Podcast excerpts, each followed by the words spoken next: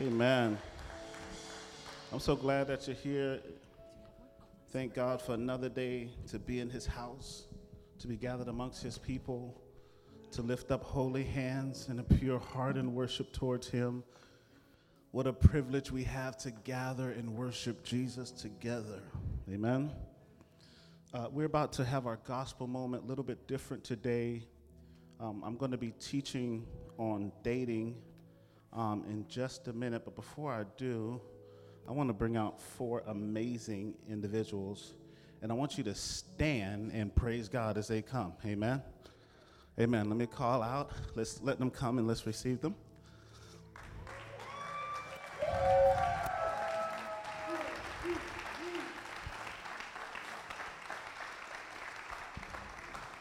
Amen. So, real quick, if you can go and just introduce yourself. Hey guys, my name is Aaron. Um, Just name, that's all. okay. I'm Jen. Um, I'm Ashley. I'm Mika. Thank you. How y'all doing? Are y'all nervous? Yeah. A little Okay, bit. good, good, good. I'm gonna try to make this as easy as possible for you. Um, what these are individuals in our church that are single. There are more single people in our church. They're just not on stage. These are those that have come to share with us just about where they are uh, in their singleness and how the church can be walking alongside them in that. And so, um, thank you guys for being here. Thank you for doing this. So, I'm just going to ask a couple of questions, and I just want you guys to fire back at what you guys want to share. Um, one of the things is that in the in the church, sometimes singles can be looked down on, um, can be ignored, um, can be treated as if because they are not married, they are less than. As a pastor, I want that to die.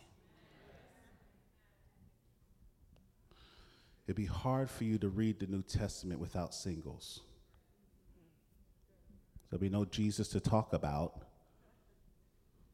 30, died at 33 single, and then we know Apostle Paul that's writing it down.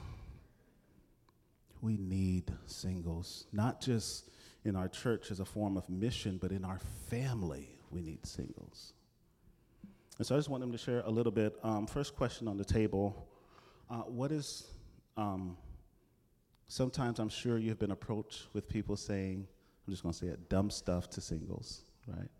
What are, what are one thing that you wish people knew about you as a single person? Um, my desire matters. Um, a, lot of times you have conversations with people you love and friends, and sometimes they can hurt your feelings without even knowing about it. Um, so I just like, I remember approaching a friend and telling them that, you know, I have a desire for marriage and I want it to glorify God. Um, and the question was, why? Not, not why, but is there a marriage that you're idolizing? And that hurt.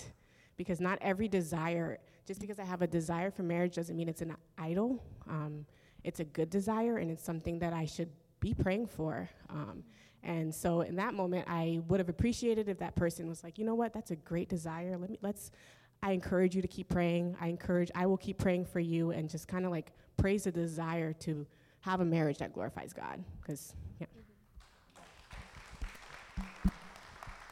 Um, I think for me, the one, the thing that I like struggle with the most that people say to me is, um, you should be happy to be single. Like you don't have no worries. Like it's all good. Like you're living life.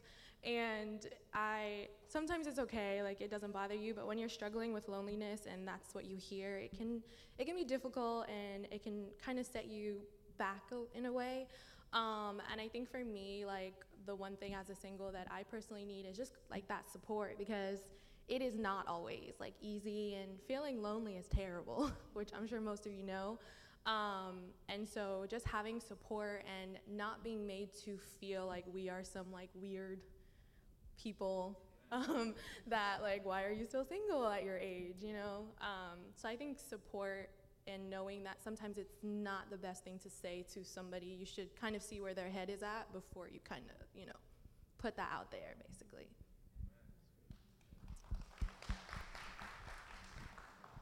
Um, for me personally, it's more of the assumption of personality, of just thinking like, well, are you presenting yourself as somebody that's friendly? Are you friendly?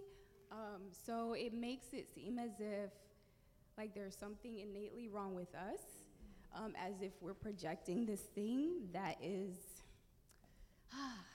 that's it's hard to say where it's you want somebody to get to know you, but they already have an idea of like who you are because you're single. So it makes it seem as if it's like, okay, so maybe you're not presenting yourself in the way that you should be so that somebody can actually ask you out or to go on dates or to just seem as if, um, gosh, there's a thought that I had. Um, I don't know, just, just to make sure that we're highlighting the actual personality that you are to get to know from this person. Like this person is actually friendly. This person actually wants to have eventually get to, to the point where they're married or to even have like that, that good friend to actually build that bond to then grow into something that's dating and so forth. So. If I could, if I could jump in for a minute here, I think, and I'm coming to you. Um, I think one of the reasons we do this, um, particularly as married people, is because we have an idol of marriage. And we've exalted marriage to the place that if you don't reach it, then there's something wrong. And that's a lie. I just want to help married people for a second. That's a lie. Um, God is clear in the scriptures on how God wants to use single people um, to accomplish this mission and that they are not incomplete if they're single. And so I just want to encourage that to not project your idol of marriage on someone else. Amen. And yeah, piggybacking off of that, um, I think, like Rod said, it is seen as an idol, but you know, your idol should be Jesus, and that's who you should look for it's for marriage. And I feel that at times, um, even personally, you know, it's such a big pressure that's put on you, you know, and like you said, you know, why aren't you married? And sometimes it just may not be your season. You know, God may be using you in other ways, and there's just some things that you can do being single that you will not be able to do when you're um, married. So I feel like for me personally, it's just you know that it's just not my time you know, and God wants me to be single so He can work on me personally and mature me. So.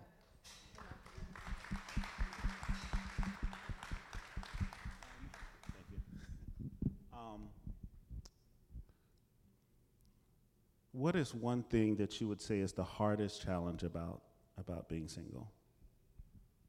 The holidays. Yeah, holidays, Christmas, Thanksgiving, Valentine's Day.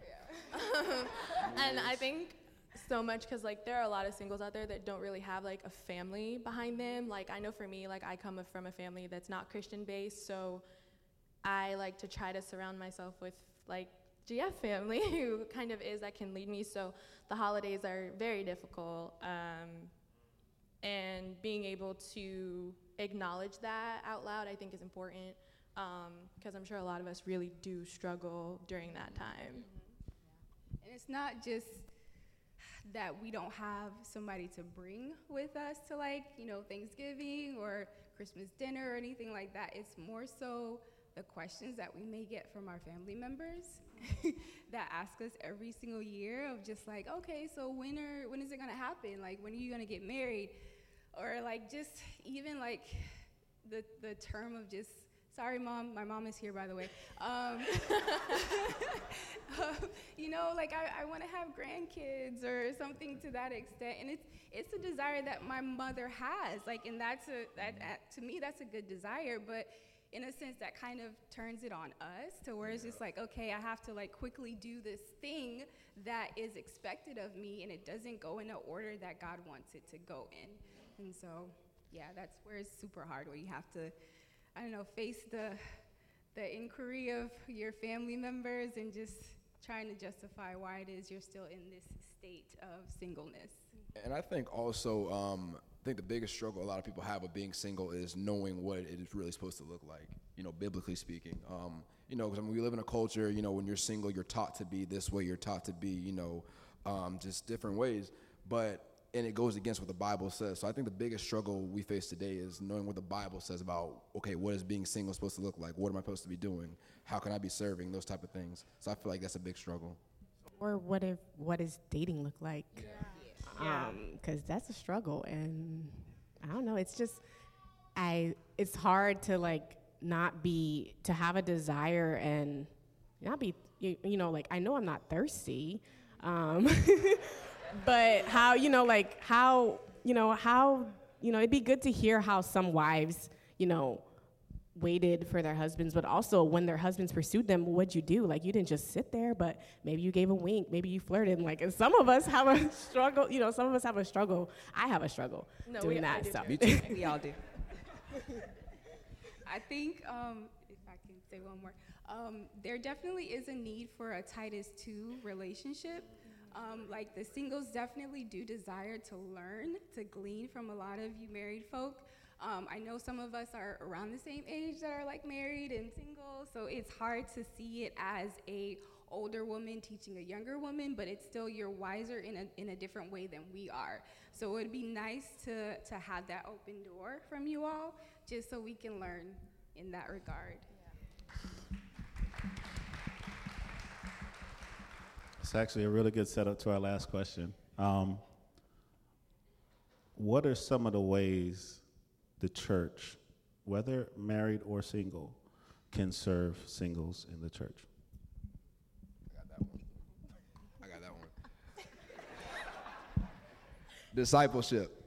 That's a big one. Um, yeah, because I mean, you know, I mean, it's like I said, some of us didn't grow up in the church, some of us did, but discipleship is huge, man. It's it's really big. It, it, it's it's it's a big difference when some when you have somebody investing in you, you know, who gets to know you, you know. And I think in the Book of Acts, when Philip with with the eunuch, you know, spend time with us, get to know who we are. So discipleship is big. I think that's the the biggest thing with singles. I think the biggest thing we need is discipleship. and to piggyback off that is um, singles i would encourage singles to insert yourself into a family but also families have that open door for us um, invite us to your dinner tables even though even if we're that odd number like let us know that we're of value even though we're by ourselves at your table um, s- uh, the Merziuses, Sam and Julie do a really good job at just including me. They they need me, but they don't know how much I need them and their family. So Yeah. Okay. um, so I would encourage, and this is sprinkled with grace, um, a lot of the married couples to please be an example. Um, because for us, a lot of us, we don't really, or really came from a background of a good example. Um, so you basically are the good example that we need. Um, so it's up to you to basically define what good is. So even your kids are watching you in your marriage, so they're basically you are their best example. So marriage should be definitely a ministry in itself because we're taught that. So just make sure. Sorry, my voice is giving out a lot. Um, so for us, we're we're watching you. Stalker, no stalker, but we're watching you. Um, so we we see the micro expressions. We see the way that you guys interact with each other, and we're looking to that to be to be that example for us. So just make sure that you guys are kind of walking in that light in ministry as well, because we we do watch you guys too. So. I would also say, like, I mean, don't do it today, but sometimes leaving church is sad. Um, because all the families are leaving together and we're, you know, we're leaving by ourselves. And I mean, don't make it obvious, you know, like, oh, hey, let me walk with you. But, you know, like, in- include us in your conversations, include us, you know, uh, like that. For me, that from that door to my car could be very, a lot for me sometimes. And so just, you know, in, invite us into your circles, married or not, like, you know, engaged. Um, invite us into your circles, yeah. Can I say something for the singles? Um, like to tie into what they've all said, like we want married people to kind of open up to us and like teach us and talk to us, but you also have to be open to it, to receive it, to understand it, and know that when they are talking to you or they are discipling you, that it isn't to make you feel bad or to discourage you. It's really to encourage you to, you know, strive for something to become whole in you before you enter into a relationship, into um, a marriage, and get involved in community. Like for me, I've always struggled in singleness, and being a part of a life group and a D group and different ministries has really fulfilled me in a way that I don't think a relationship could have. Um, and so I do encourage you, if you are single, to, to bring yourself into that, you know, a community, like Mika said, like connect, attach yourself to one couple if you can that you feel you can have a relationship with, you know, a discipleship relationship with, so they can guide you and strengthen you in it. Because it is not easy out here. Check on your single friends. We are not okay. um, so that's just something that I wanted to say for the singles. Yeah. Um, also to my singles, um, take your time. Yeah. Amen. Take your time, like get it, get it right, you know. And I think also, if you pray, if you're praying for that significant other to be put in your life, um, I think the biggest thing we forget sometimes is we'll pray for things, but then we don't prepare to receive it. So if you're gonna pray for that significant person, you know, prepare yourself for it. And also, I also say, stop looking as being single as uh, as a struggle. Yeah. You know, change the way you view it. It's your time to grow. It's your time to mature. It's your yeah. time to, you know, become better. So take your time. Yeah. Stop looking at the struggle and prepare.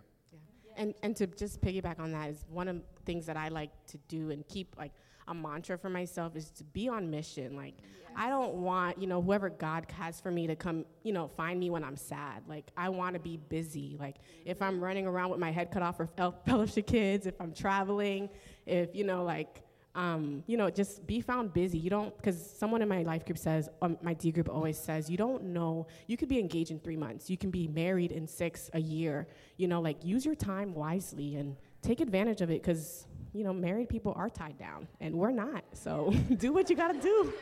Freedom. um, so, so if I can, sorry really, really quick, um, backtrack to the, the, the previous question. Um, so what you see on stage is basically a representation of what we have to go through. There are like three women to like one guy.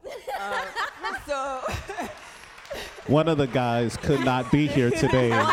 one so of the guys. Just uh, saying. So please, please, please, marry people. If you do, like, you know, especially the guys, if you see like a single guy in the corner, like Preach. Him grab him. you know, Good teacher. him out Good teacher. for the rest of us. Like we don't know. yeah, disciple him, please. Make sure that he's yes. at the point where he's ready to be married. Amen. Um, the other thing I would definitely say, you know, agree with my cohorts in making sure that you know we as singles are ready. Um, and dating apps are really not always the option for a lot of us. Please um, because it does make us go through like this numbing process of constantly swiping and we don't see what it is that we are to obtain from these individuals. It becomes more of a quantity thing more than a quality. So you're going towards and you're going through all of these people and you don't really know who they are as individuals. Um, so please don't like push us towards dating apps. Um, and then the other thing is lastly, making sure you're not looking at your transition um, from dating to marriage or courtship as the prosperity gospel in the sense of like I'm doing this thing so that way I can obtain this one thing.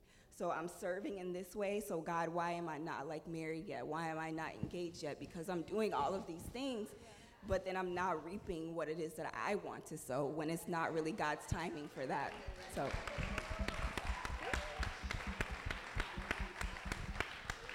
Let's all stand and be dismissed. God, we thank you. We bless you. Let's give them a hand, y'all. Let's show them some love.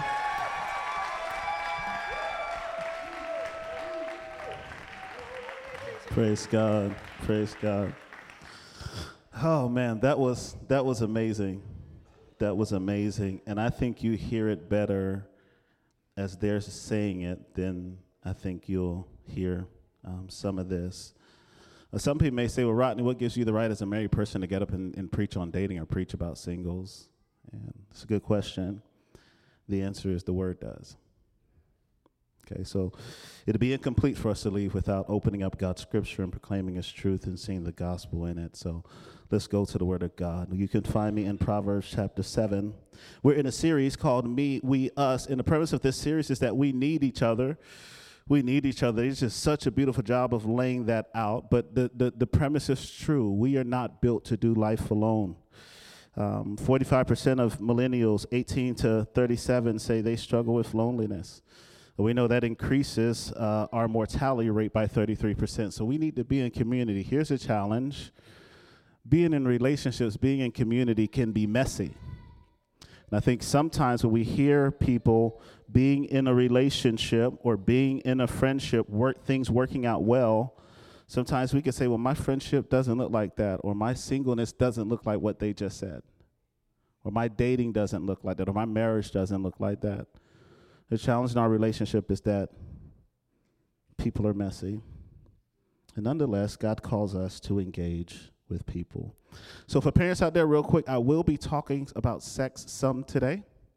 And so, if you um, have some children that uh, should be in one of the children's ministry, I just want to leave that option open to you because um, I am kind of going straight forward today. Okay? Um, let's pray and let's jump in. I'm ready to go. Father, thank you. Thank you for what we heard. Would you help that to marinate deep within our hearts? Thank you for that truth. Thank you for uh, you putting us in a church that is serious about discipleship. Some of the stuff that was said this morning came out of discipleship relationship. So thank you for that. Father, we pray, would you convict us where we need to be convicted? Would you encourage us where we need to be encouraged? Would you help us, Lord, to know and grow in the truth that you're calling us to? Father, I just pray against offense, any offense that may happen in this room today. The, the, we, we're not intentionally trying to offend anybody, but the gospel itself is an offense. And so, would you equip me to preach boldly and clearly so your people can grow in your word? And so, it's to that end, I'm available to you. Would you use me for your glory? I pray in Jesus' name. Amen. Meet me in Proverbs chapter 7, verse 6 to 22. Proverbs 7, verse 6 through 22, should be on the screen, says this For at the window in my house I have looked out through the lattice, and I have seen among the simple, and I perceived among the youth a young man lacking sense. Passing along the street near her corner, talking about the promiscuous or adulterous woman taking the road to her house. And in twilight, in the evening, at the time of night and darkness, and behold, the woman meets him dressed as a prostitute, wily of heart. She is loud and wayward. Her feet do not stay at home. Now in the street, now in the market, and at every corner, she lies in wait. She seizes him and kisses him, and with a bold face, she says to him, I had to offer sacrifice and today I have paid my vows. So now I have come out to meet you, to seek you eagerly, and I have found you. And I've spread my couch with coverings, covered linens from Egyptian linen. I have perfumed my bed with myrrh and aloe and cinnamon. Come, let us take our fill of love till morning. Let us delight ourselves with love. For my husband is not at home. He has gone on a long journey. He took a bag of money with him. At full moon, he will come home. With much seductive speech, she persuaded him. With her smooth talk, she compelled him. All at once, he follows her, as an axe goes to the slaughter, or as a stag is caught fast. I want to talk to you about three things this morning. I want to talk to you about the dating squad. Point number one is building a squad. How do we build this dating squad? Number two, typical dating. And number three, what if? What if? I remember uh, I started ministry, started preaching at Florida Atlantic University, and we were doing a Bible study called Catch the Fire. And this this Bible study started out really small with three people uh, in a dorm room, and in its heyday, it was something like 100, 110 people a week. It was an amazing time. We did that for about nine years. It's incredible. And around year year year five or so, um, I started seeing something happen over and over and over again. And what that was is people would come up and they would want to talk about uh, not so much what we're talking about in scripture or what's laid out in the text. They want to talk about real relationships that they were in. And so I started hearing these conversations and having these sidebars, and, and, and my wife and I would be ministering to young men and ministering to young women about their dating relationship. And then finally I said, everybody needs to hear this at one time. And so we, we, we did a series called Sex is on My Mind. And we just preached at it. And, and, and, and man, when I started talking about relationships, attendance started going up and up and up. I was talking about where they were living and how the gospel could apply. And one of the things that, that would happen, I mean, just almost after every series, someone will walk up to me, someone will walk up to my wife, and they'll say something like this um, I'm dating this guy, and I want you to talk to him. Or I'm dating this girl, and I want you to talk to her. And we'll, we'll, we'll, we'll, talk to her and listen. And, and one of the things we'll find out, usually around week three or week four of them dating, is that they had begun to tune everybody else out in their life at some in some cases including me and this new guy or this new girl has risen so high in their heart so fast they had went from you know talking and sharing and, and being in community and now they don't talk to people they don't really share with people they keeping stuff to themselves they're not as open as they were before. And the question I would often ask how did this brother get so high so fast? How did this sister get so high so fast? And it's like what Mika said uh, they were that thirsty. They were that thirsty.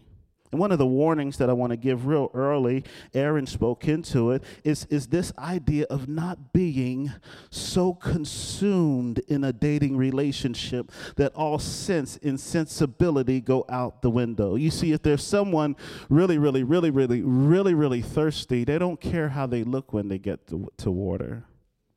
They lose all decorum, they lose all discernment, and they just go and drink. So, one of the ways I think God has called us to do dating, that was the question how do we date well? One of the ways God's called us to do dating well is by number one, building a squad. So, to help us with that, let's turn in our Bibles to the book of dating, chapter 20, verse 20. When you have it, say amen. The book of dating, chapter 20, is right between Malachi and Matthew in those white pages. Here's a challenge the Bible doesn't say a ton about dating. The Bible doesn't say a ton about dating, it gives restrictions in dating relationships as it relates to sex, but it doesn't say a ton about dating. There's principles that we can follow to help us, but it doesn't speak specifically towards dating. And someone will say, well, see, that's the problem. Why isn't the Bible relevant? It is. Why does it meet me where I am? It will. But here's why because in those days, marriages were arranged. Mothers and fathers would come together and they would help find a suitable spouse for their daughter or their son marriages were arranged. Now, calm down. I'm not advocating that we arrange marriages, although with my kids, I probably will try. Daddy got wisdom. Let me. Um, what I am saying is, I don't think we're supposed to do this dating thing alone. Let me say that again. I don't think we're supposed to do this dating thing alone. If you're married in here and you're like, oh, dating, listen, you already heard it from our team we need you to speak truth into single relationships, to singles. And this is one of the encouragements you can you you should say, yo, who you talking to about who you dating? Who's walking with you about who you are dating? You see, I believe one of the things God has given his people for dating is his people.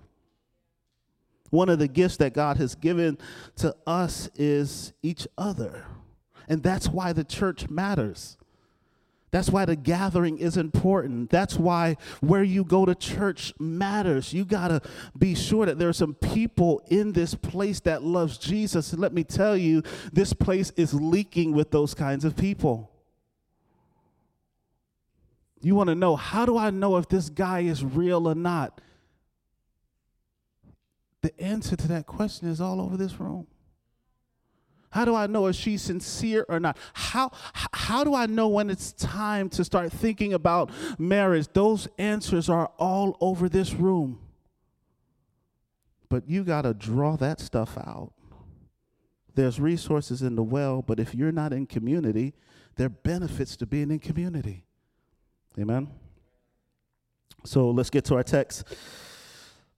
Wisdom here uh, this this is Proverbs. This is the book of wisdom. This is it's in a portion of scripture that calls that's called the wisdom literature.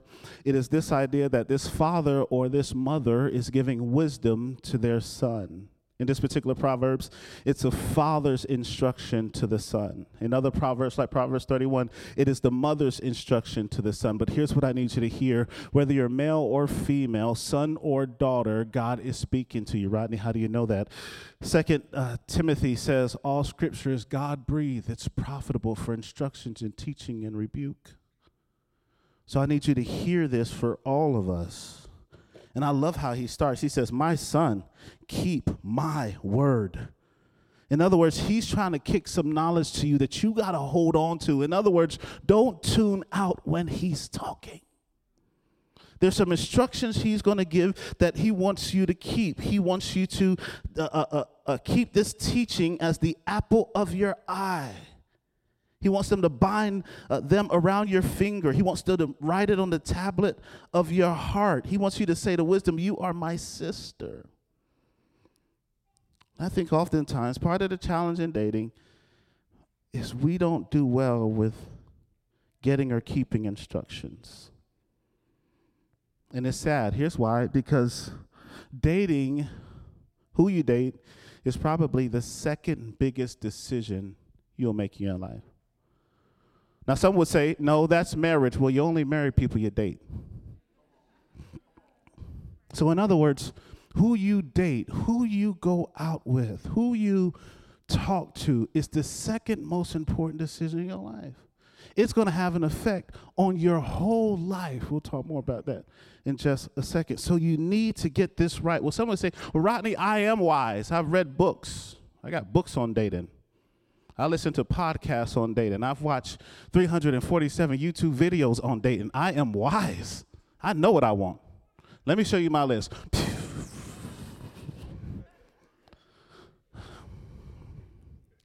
Okay, you wise. I'm giving I ain't fighting you this morning. You wise. You all that. You're a bag of chips. You got it together. Listen, but I'm not talking to you. I'm talking to you when you date.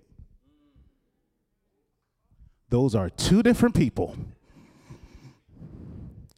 I've seen folks smart, intelligent, all that love Jesus on fire when they date all mine gone. Just just who are you? I don't know, but I'm just I really like him and stuff. He's have you seen him? You should meet him. If you meet him, you'll love him. Uh, so I'm not talking to you, the wise you that you studied, you know, theological you. I'm not talking to you. I'm talking to you when you're dating. Those are two different people. And so because you switch and become somebody else when you're dating, you need somebody who is not infatuated with him or her as you are. You need a squad. It's like what Magic was doing when he drafted LeBron. He needed a squad. Go Lakers. Um, you need a squad. You need somebody that will have access to you to tell you the truth and can look at the situation with objective eyes. Here's a quick question. How, Rodney, how do I build a squad? Who do I look for to put on my squad? Footnote, everybody don't need to be on your squad. Some folk you need to keep off your squad. But how do I know who needs to be on my squad? Number one, they love you. You need people that's speaking into your relationships that love you, genuinely loves you. Here's a footnote, but they love Jesus more. They love you, but they love Jesus more. Number two, they are genuinely concerned, not just curious. The Bible starts this passage by saying that there's a man who's sitting in his house and he's looking out through his lattice, through his window, and he's observing things. See, we think too often people that are looking into our relationship is just nosy it's possible that I'm not looking into your relationship because I'm nosy. I could be looking into your relationship because I'm concerned. And you need wisdom to know the difference between the two. Some of us call people nosy that are concerned that God's put in our life to speak truth to us. So they need to be genuinely concerned, not just curious. And last, thirdly, they need to be wise and discerning. They need to be wise, and you need to see the wisdom in their life bearing fruit in their own lives. Some of us go to folk about dating, and every dating relationship they had was a hot mess.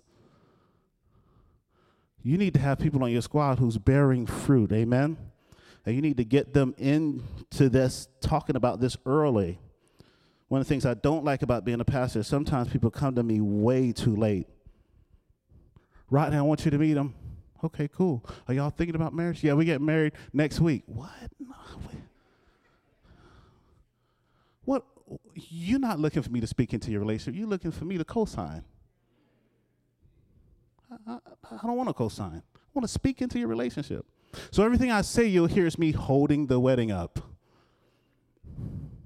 You need people that are wise, discerning, and you need to get them in the relationship early. Rodney, how early? Early, early. What if what if they drive them away? And if if my squad can drive folk away, maybe they not the one. No, Pastor, I have to protect him from them. Them? Now we them. When you going through and you crying, it's not coming out your nose. I'm all that. But when you meet him, I'm them.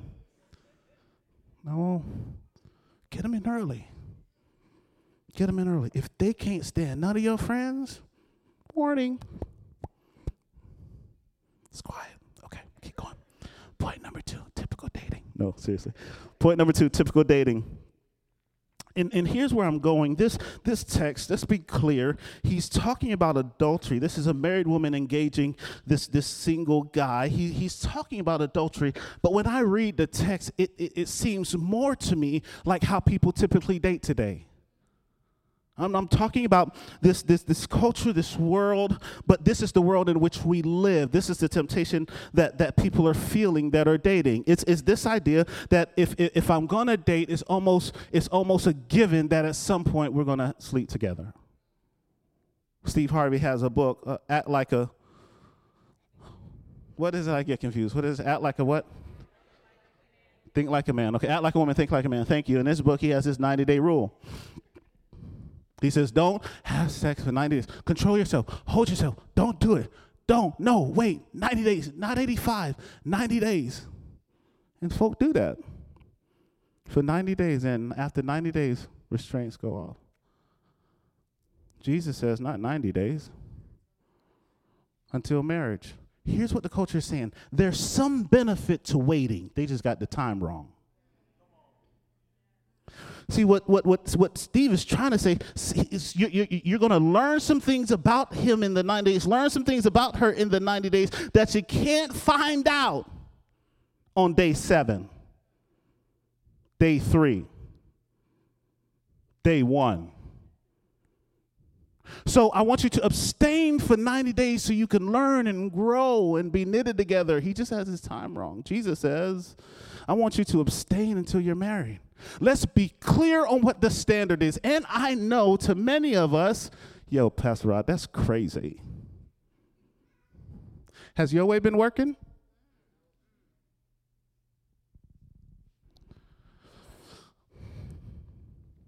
God's right. I know we live in an overly sexual society. I know there are, are all kinds of things that are teaching us that you, you, you're going to lose her if you don't do it. You're going to lose him if you don't do it. And, and, and not just my singles here. I want to caution every married person in the room. I want to uh, I want to caution married people that are flirting with people at work or flirting with people in your neighborhood or flirting with women that you meet here or there, or flirting with men that you meet here and there. It's, it's the same idea that I got needs that have to be exercised. And if my spouse don't meet my need for any amount of time, it gives me the right to go out and get it. You're wrong, God's right. He's not just calling married folk to live a certain way and single folk to live a certain way. He's calling all of us, no matter whatever your sexual desire is. He's saying, bring all of that under my lordship, and the place for sexual intimacy is this thing called marriage. So, watch what wisdom says to this young man. Watch what wisdom says to us. Point number one that we see in the text wisdom says, You're too simple. You're too simple. What he means here by saying you're too simple, that word simple in the original language means you're too open. Here's what he's saying you're, you're, you're dating in a way that is careless. You're entering relationships in a way that is, that, that is careless. You lack accountability. You're too open. You have no commitment. Hey, is that your girl? Hmm, not my girl. She's just someone I kick it with. No commitment. So are y'all okay? I see with this guy, y'all talking about marriage. Uh, we don't want to rush things. We young. We're just enjoying our lives. Here's the premise that young equals no plans. No you should be able to clarify relationships in your life. We talked about this last week with friends.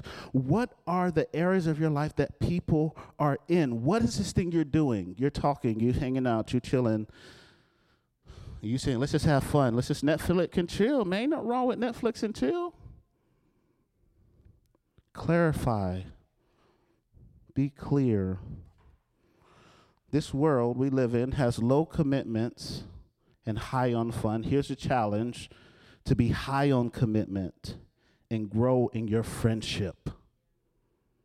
I think if you want to have a good marriage, have a good friendship. Sometimes you say, I don't know if I should marry him. What do you uh, would you be his friend? If you would, if you don't want to be, oh, I, don't, I don't really like chilling with him like that. That's one if I want to marry him. No, your marriage should be built on a good friendship. Amen. And so, some of the stuff I'm saying to you I'm trying to show you where culture is, and I'm trying to show you where God is calling us to. I believe God's calling us to, to something that almost feels like a rebellion against culture. That's why I call it typical dating.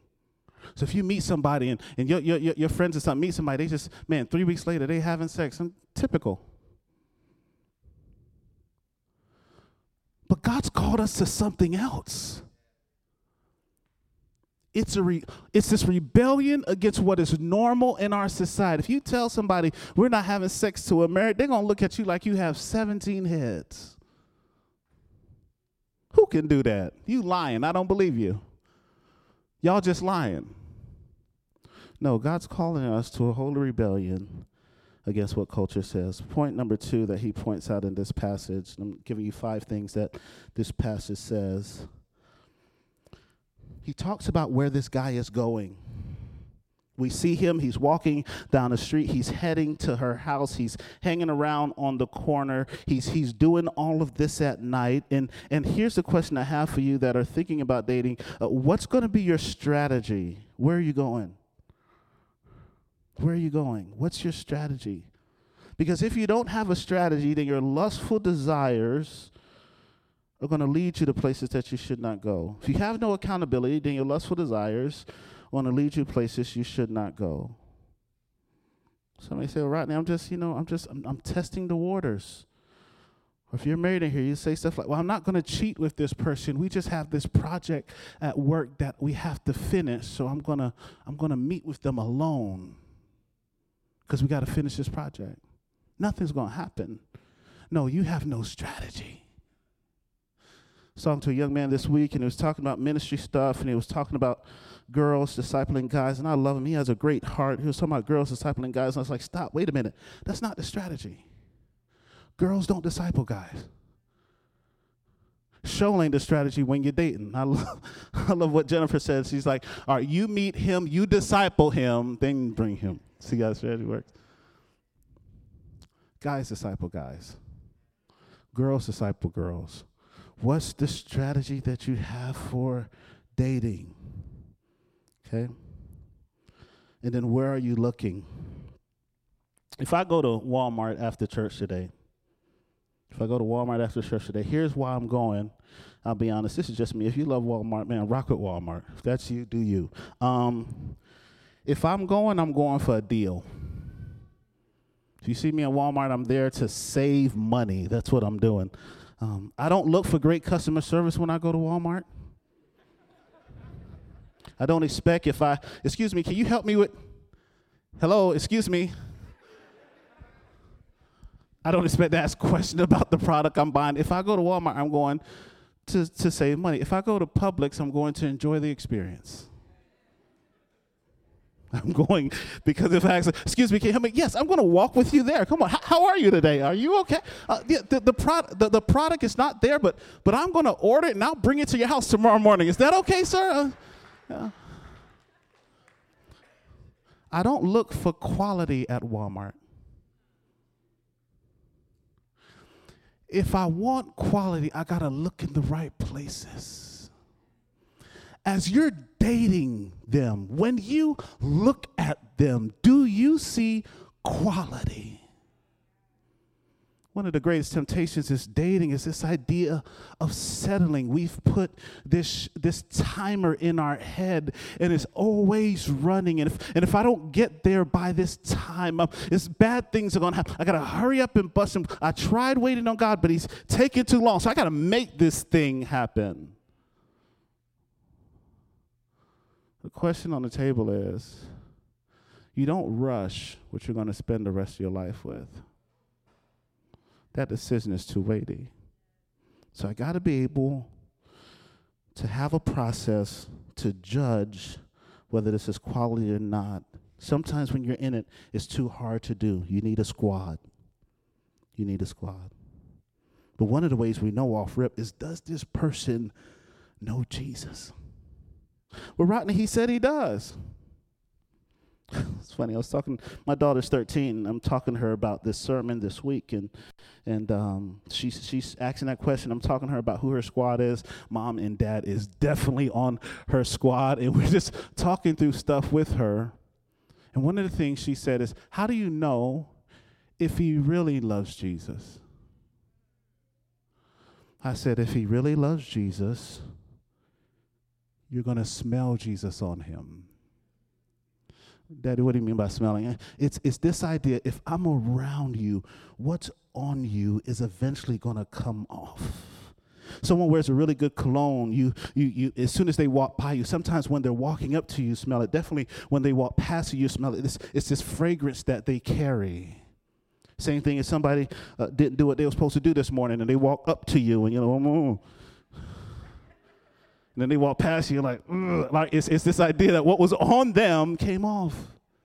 If someone is in a relationship with the King of Kings and the Lord of Lords, if someone worships Jesus, eventually they're going to bear some fruit of that relationship.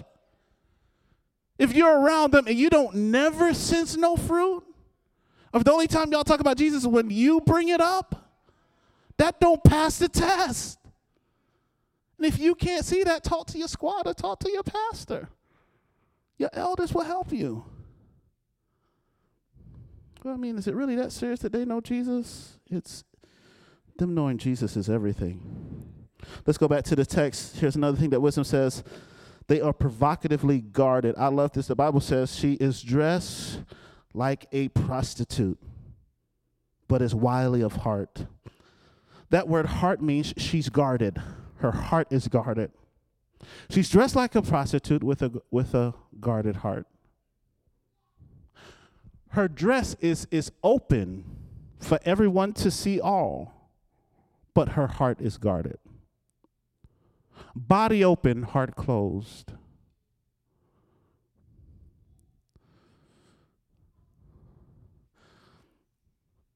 When you rush into sexual relationships, you do yourself a disservice of discovering the person's heart. Because sex convolutes the relationship. It does. God is not calling us to have open bodies and closed hearts. He's calling us people to have hearts that are open and their body are closed until marriage.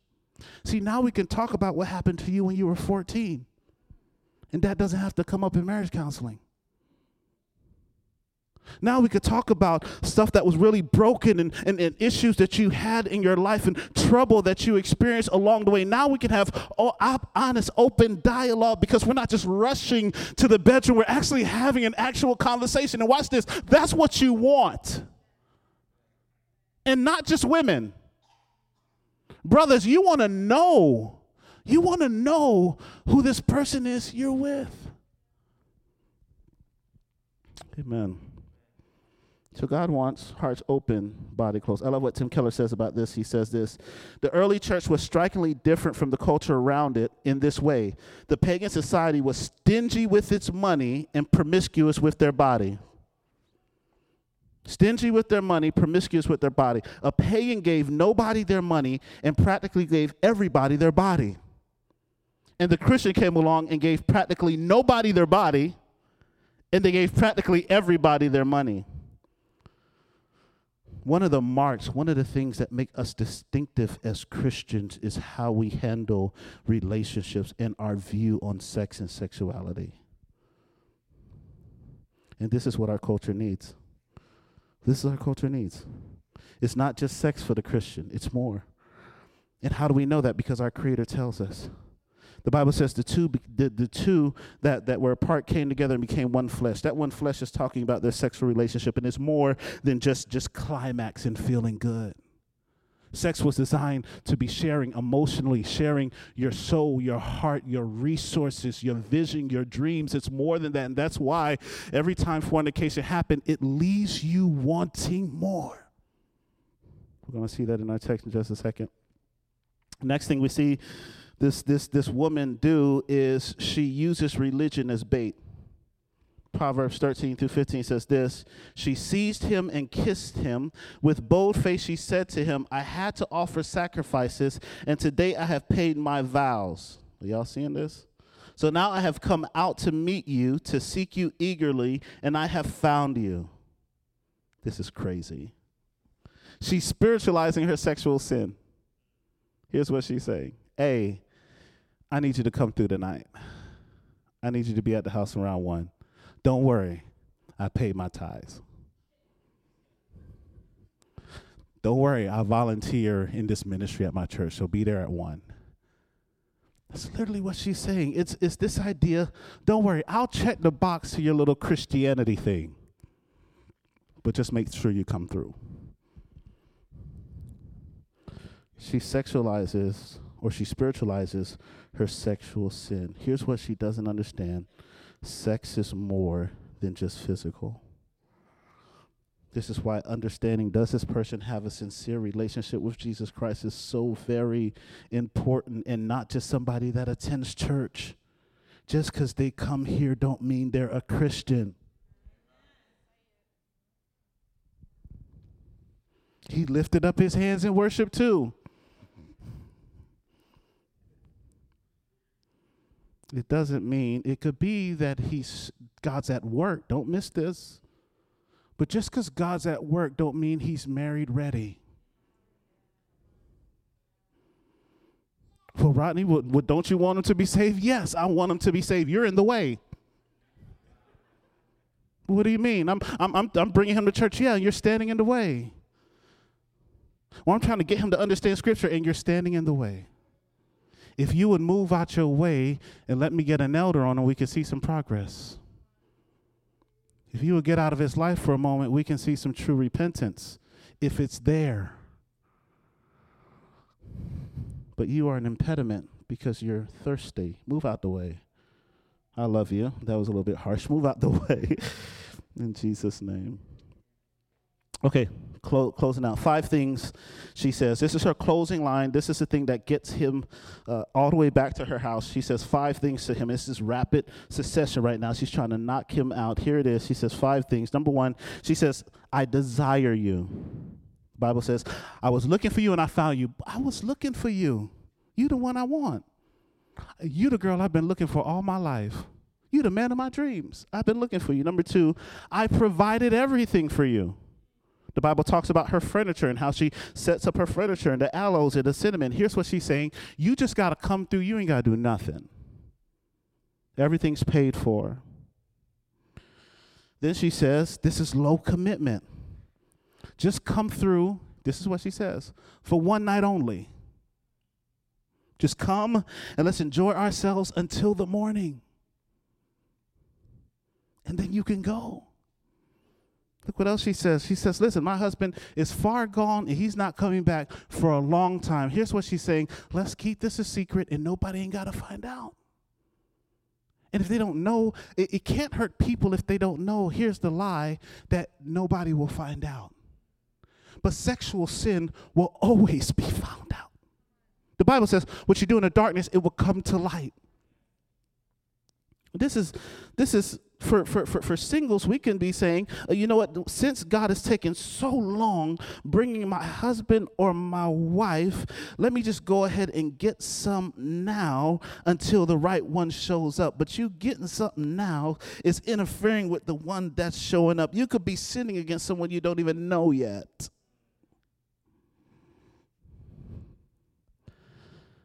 She says, I want you, I desire you. Number two, I, prov- I want to provide. I'll take care of everything. Low commitment. You can leave in the morning. Just keep it a secret. Nobody has to know. But there's another lover. He says, I was looking for you and I found you. As a matter of fact, with me, you were never lost. I always saw where you were. When you weren't being faithful to me, I was faithfully pursuing you. I was looking for you and I found you. And I provide everything you need. To be with me, you don't have to earn your way, you just need to surrender. You don't have to be good enough to be with me. You just have to repent and put your trust in me.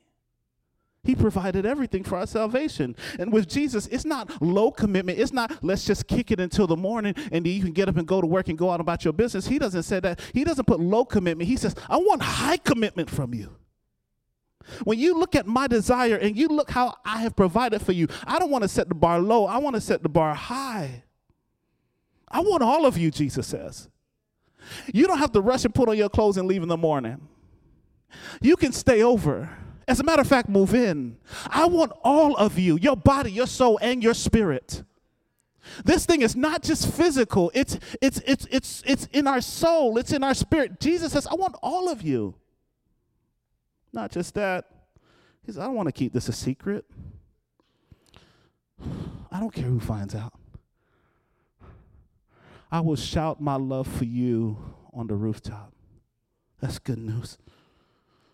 I'll be praying for you. As a matter of fact, Jesus is praying for us right now. He's continually making intercession for us right now. Jesus says, I will sing over you. I will sing a new song over you. He is infatuated with us. He loves us. Not only that, Jesus says, a secret, y'all die for you. One of the ways you deal with the challenges of, of sexual temptation is you yield yourself up to Jesus who died for you. And when you see that sacrifice, what is prolonging sex? Amen. Thirdly, lastly, what if what if this church was known as the church where you can come in this church you can roll out of bed with somebody that's not your spouse, put on some clothes, come to this church, and feel God say, Come on. Come on home. What if this was a place where you weren't seeped in condemnation, but you got the truth spoken to you that convicted your heart to change? What if what you need is not just this, this nice, soft, comfortable word? What if you need a place where you were welcome but challenged? What if Gospel Fellowship became a place where people will hold you accountable? What if this was a place where people would ask questions like, Who are you dating? And does he know Jesus? And what are your plans?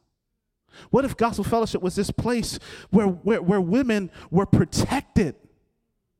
When you stepped to holler at a girl, it was like you just you you you just walked into 33 brothers that had questions for you. if you'll tell them about us? What if men what if men were challenged to not treat women as property but as your little sisters? What if this was a place where we love singles and, and saw their contribution as major benefits to the church?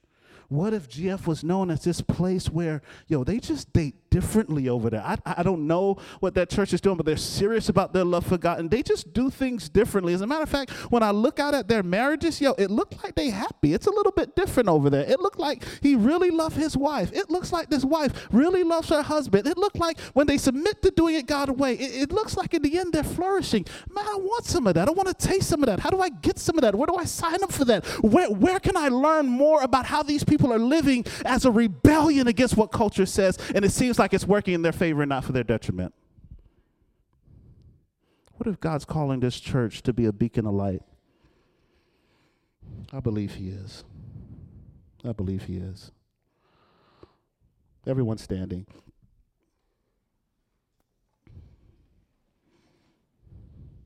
First Thessalonians 5:23 says this, now may the God of peace himself sanctify you completely. May he strengthen your whole spirit, soul, and body and keep you blameless. If you're dating, there are three things for you to do. Number one, make sure there's alignment in the spirit. Make sure they love Jesus. We talked about that.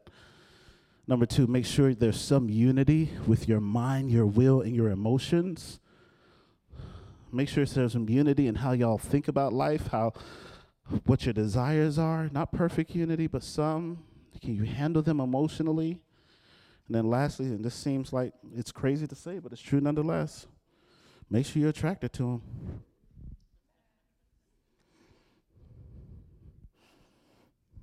Don't just marry them because they saved. Here's the test to know if you're attracted to him or not. Do you want your son looking like him? Do you want your daughter looking like her? Answer the question honestly. When you roll over, you need to be happy twice happy to know Jesus and happy I'm attracted in Jesus' name.